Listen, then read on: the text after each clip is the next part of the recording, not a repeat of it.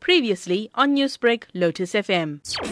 Whole idea around us with all the criminal activities that are taking place in Phoenix and have the top brass from SAPS with us. Um, the summit is taking place on Saturday at the Stonebridge Hall in Phoenix from 9.30. Uh, it's important to come through to air their views and listen to what's going on in and around their communities. Also an opportunity for all the other stakeholders, religious leaders, as well as community members to attend this forum and explain or, or listen to the crime that's taking place in Phoenix, and as well as you know finding solutions, you know how we can get the necessary stakeholders assisting bringing down the level of crime in Phoenix. As we all know, crime throughout is on the increase at the moment, and we hope that with this crime summit, we identify all those uh, the crimes um, that are affecting the community, especially violent crimes, as well as crimes of um, assault to women, to children. We, we hope that these matters be addressed as well. Now, there has been a number of interfaith prayer meetings, community meetings, and even general meetings among the residents to discuss how to bring the rate of crime down in the area of Phoenix. How will this summit be different from those meetings and help prevent crime from increasing in the area?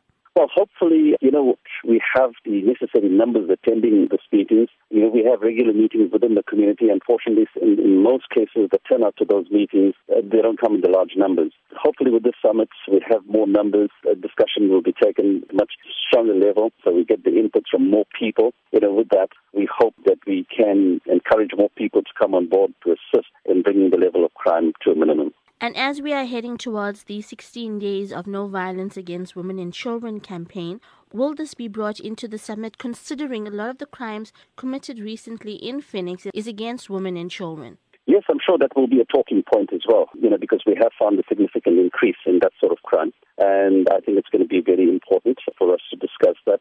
Obviously, at the same time, we need whatever information we can get. And the important thing is we try and find solutions to these problems, that lots of this crime can be resolved. Communities themselves can assist in reducing those crimes.